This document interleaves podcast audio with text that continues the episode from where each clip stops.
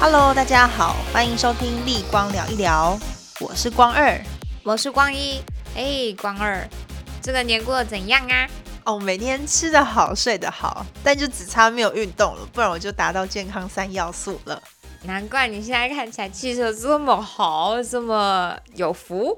你也是啊，嗯、没错，我们现在都变成有福气之人，对，更有福气了。那不知道大家在过年这段时间过得怎么样呢？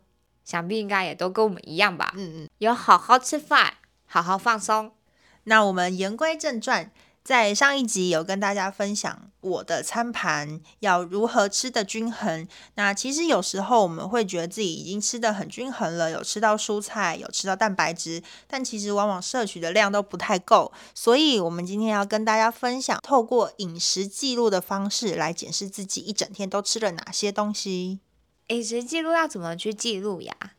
其实饮食记录我们也不用把它想得太难。现在大家不是都很流行手机先吃吗？所以如果有手机的人，其实在吃东西前就是先拍个照，做个记录就可以了。不管吃什么东西都要先拍哦，这样才可以完整的检视自己有没有，呃，到底吃了什么东西。或者是像现在也有就是一些饮食记录的 App，就是大家也可以搜寻，也可以使用，都是很好帮助你去记录的方法。不过要记得，除了记录它之外，你更要去检视它，这样你的这个整个饮食记录才是有价值的，你才会真正的知道说你吃了什么，可以记录个三五天，甚至一个礼拜再回顾。可能有些人他会觉得，哎，我不会啊，我已经有吃到蔬菜蛋白质了，应该就够了吧？对，但其实往往在回顾的时候才发现，哦，原来我的蔬菜量吃的这么少，但是我可能在非正餐的时间，可能额外吃了一些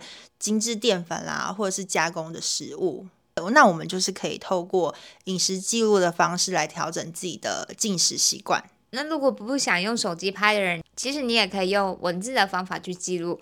或者是日本有一位呃先生，他是用把它画下来的方式去记录他每一餐吃了什么，这样也挺不错的。你的画画可以提升，然后久了又可以出一本书了，还不错诶。